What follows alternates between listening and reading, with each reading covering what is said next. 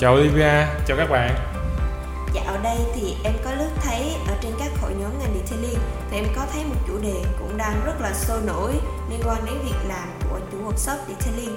Nhiều người cho rằng chủ workshop là người thảnh thơi nhất lúc nào muốn làm thì làm và lúc nào muốn nghỉ thì nghỉ kiểu họ sẽ không bị gò bó là một ngày phải làm đủ 8 tiếng vậy thì anh Randy nghĩ gì về việc các chủ workshop thường vắng mặt trên chỗ làm rồi các bạn à, bình luận như thế nào trong cái bài đó?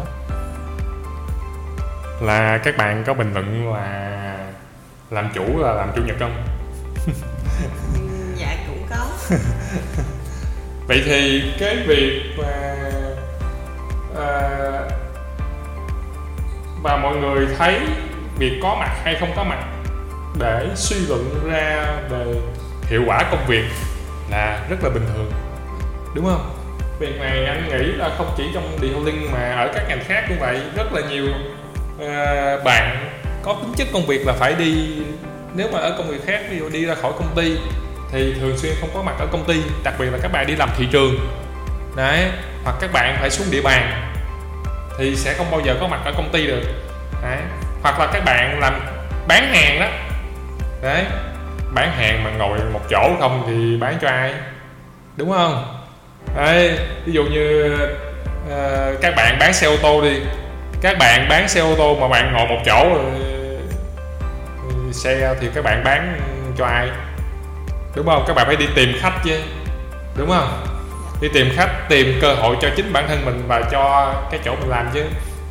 Vậy thì cái chủ workshop hiện nay là gọi là chủ workshop là tại vì người đó bỏ tiền ra. Và hầu hết là các bạn đang nói về các bạn đang kinh doanh đi theo link với quy mô nhỏ thì cái người chủ workshop là người bỏ tiền ra thì người đó phải kiêm nhiệm. Có nghĩa là anh thường dùng cái từ là công ty trách nhiệm hữu hạn một thành viên có nghĩa là một mình bạn đó làm từ đầu tới cuối ờ, là đóng vài vai là vừa chủ workshop nè vừa tư vấn bán hàng vừa cố vấn dịch vụ vừa quản lý workshop vừa kỹ thuật viên vừa công nhân uh, chà toilet vân vân và vân vân. Thì kiêm nhiệm vậy thôi. Đấy chứ ờ, nếu mà workshop nó hoạt động tốt thì anh nghĩ là các bạn sẽ không có so sánh việc đó đâu. Thứ nhất là nếu mà chủ workshop mà ngồi chung với bạn để làm xe thì thực ra là anh nghĩ là chỗ đó không có nhiều người kỹ thuật viên làm xe thì chủ workshop mới phải sắn tay vào làm. Hoặc là phải uh, số lượng xe nó nhiều hơn khả năng cung cấp thì bạn đó phải nhảy vào làm thôi. Chứ bạn đó vào làm thì ai nói chuyện với khách? Đúng không? Khách đến là họ cần được tư vấn, họ cần được hỗ trợ, họ cần được trao đổi. Và trước khi làm, vậy thì nếu mà cái đồng chí đó mà nhảy vào làm thì ai nói chuyện với khách? Đúng không? Vậy thì cái bầm lũ quẩn thôi nếu mà bạn bạn chủ workshop đó nhảy vào làm thì thì ai đi tìm khách mà không tìm khách thì lại không có việc làm. Đúng không? Vậy thì, uh, chủ workshop ờ, các bạn chủ workshop quy mô nhỏ thì hay bị lây hoay việc đó. Là bây giờ không có nhiều khách thì tôi phải vào làm. Tôi vào làm thì ai đi tìm khách? Không tìm khách thì tại sao có khách? Không có khách lại không có việc. Cứ lây hoay trong cái vòng luẩn quẩn đó. Thành ra là nếu mà bạn đi tìm khách thì ở nhà ờ, ở ở xưởng thì các bạn kỹ thuật viên có tự làm được hay không? Mà kỹ thuật viên không tự làm được, mà các bạn kỹ thuật viên không phải không biết làm, mà các bạn có thể là không có trách nhiệm đầy đủ, hoặc là không được hướng dẫn, nhận thức đúng đắn là cái công việc mình làm, mình sẽ kiểm tra, đánh giá chất lượng, kiểm soát chất lượng và bàn giao ra sao. Đấy, khi các bạn, vì bản chất các bạn kỹ thuật viên không nhận thức và không làm được điều này tốt, nên nó mới phát sinh ra một việc. Một là ông cái ông mà làm chủ workshop phải nhảy vào bọn lý. Hai là ông đó đi thuê một ông quản lý kỹ thuật về để quản lý các ông làm kỹ thuật viên. Đấy, nên cái chỗ nào mà mà nó phân chia công việc nó đầy đủ thì cái ông chủ workshop, ông nhận một cái người về làm quản lý những người thợ. Nói vậy cho bạn dễ hiểu, ha. Có nghĩa là các các bạn kỹ thuật viên không tự kiểm soát được chất lượng thì cái chủ đầu tư người ta nhận một người về làm quản lý kỹ thuật để kiểm soát chất lượng vì ông đó đảm bảo chất lượng giao cho khách. Được chưa? Vậy nguyên một cái đội ngũ kỹ thuật bao gồm những kỹ thuật viên và ông quản lý uh, kỹ thuật mà không nói chuyện được với khách thì ông chủ workshop ông phải nói chuyện với khách đúng không? Rồi muốn để cải thiện doanh thu thì ông đó ông sẽ phải ông ông kỹ thuật viên và ông quản lý kỹ thuật mà cũng không nói chuyện với khách được đầy đủ. Khách không hiểu các ông nói gì. Các ông tư vấn khách, chả nghe thấy lọt lỗ tai. Thì ông chủ workshop, ông phải tuyển thêm một người nữa là người làm cố vấn dịch vụ, chuyên nói chuyện với khách.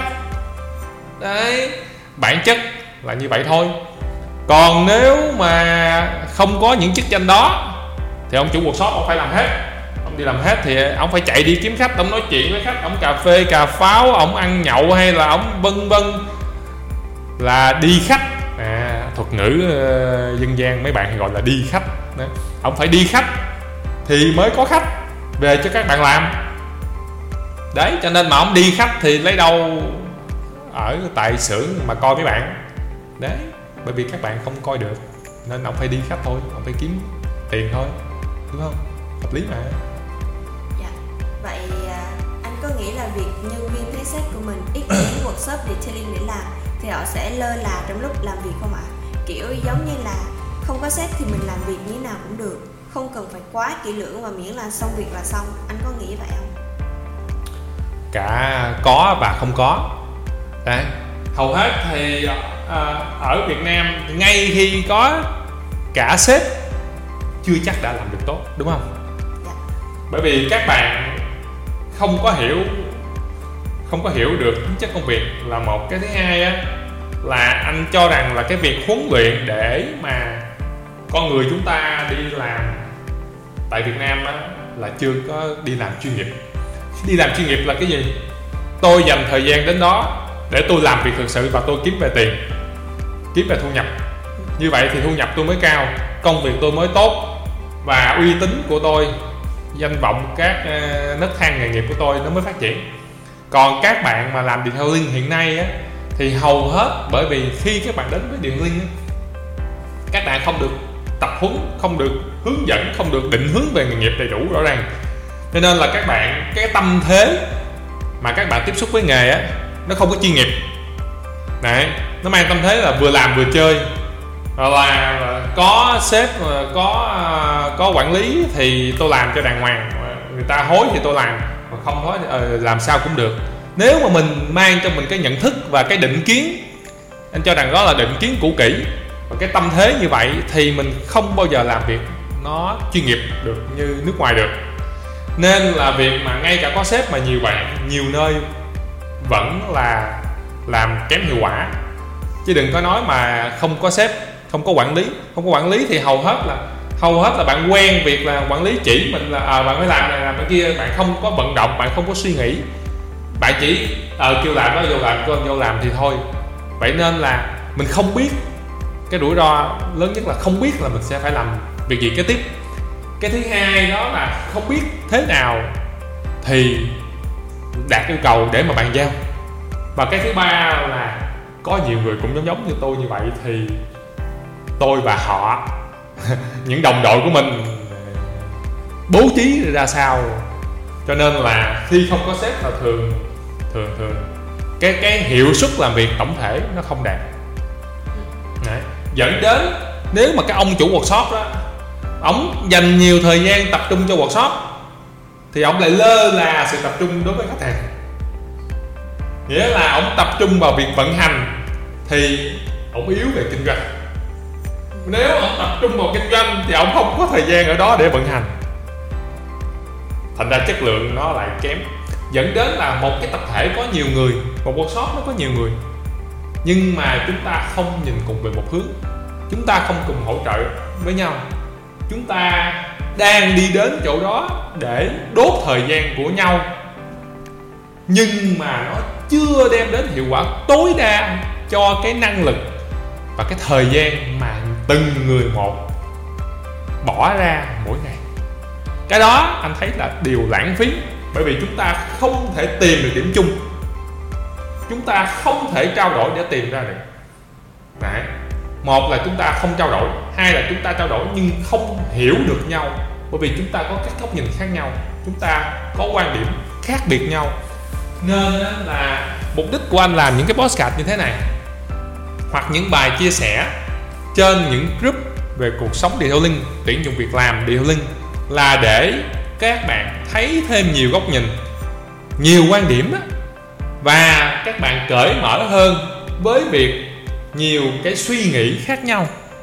Chứ không phải là cứ khác mình là người ta trật khác mình là người ta sai. Tôi mới là đúng chúng ta thường có cái tâm thế như vậy. Và nó không khách quan. Vậy khi mình được lắng nghe khi mình được thấy nhiều cái suy nghĩ khác nhau. Mình sẽ biết thêm được nhiều hiểu biết. Nhiều thông tin là à cũng có những người nghĩ như vậy, cũng có những người nghĩ như chúng tôi.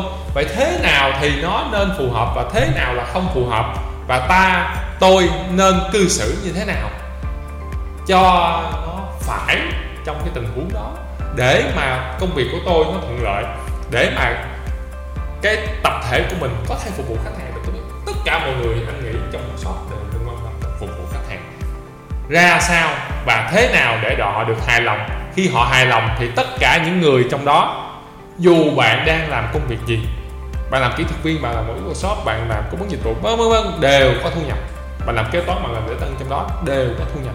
Còn nếu chúng ta mỗi người nhìn vào phía, hoặc là chúng ta muốn ôm trọn, chúng ta muốn lấy trọn cái thành quả từ gói dịch vụ đó cho riêng mình, thì có phải là những người còn lại họ không được đầy đủ không? Chúng ta đến đây để hợp tác mỗi người là một mắt xích. Trong cái workshop, mỗi người một mắt xích.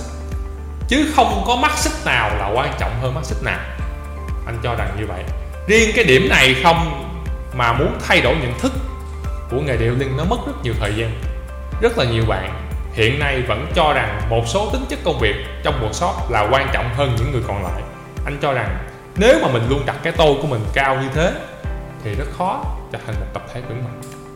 Đấy dù bạn có tay nghề giỏi đến đâu, bạn có năng lực chuyên môn và bạn có tài năng đến đâu mà bạn coi thường những người khác, thì anh nghĩ bạn sẽ khó hòa nhập được vào một tập thể nào đó. Đấy. mà khi bạn đánh giá quá cao cái tài năng của mình, cái chuyên môn của mình, thì coi chừng nó cũng cao hơn cái sự chấp nhận, sự phù hợp của khách hàng luôn. Và ở đây anh không nói bạn, những bạn như vậy là sai chỉ là những bạn như vậy rất khó để đi làm dịch vụ và rất khó để đi làm một cái nghề phục vụ khách hàng. Vì cái việc phục vụ khách hàng là mình phải hạ cái tô mình thấp xuống để mà mình đáp ứng thỏa mãn cái nhu cầu, cái yêu cầu, cái tính chất mà người khách hàng yêu cầu. Vậy nếu mà cái tôi mình cao, cái tự trọng mình cao, cái đánh giá bản thân mình nó cao như vậy sẽ rất khó để mà mình hòa nhập. Đấy nhưng mà vẫn có một số bạn làm được ha nhưng mà số đó ít lắm. Đấy đây là cái góc nhìn của anh chia sẻ cho bạn. Dạ vâng và em cảm ơn anh với những chia sẻ vừa rồi. Và các bạn hãy để lại bình luận bên dưới nếu như còn những cái khúc mắc gì trong ngành detailing nha. Và cũng đừng quên theo dõi những số episode khác về detailing trên Google Podcast, Spotify, YouTube bằng cách gõ Detailing Việt Nam. Và hẹn gặp lại mọi người trong những số podcast lần sau. Xin chào các bạn và hẹn gặp lại các bạn ở những postcard tuần sau.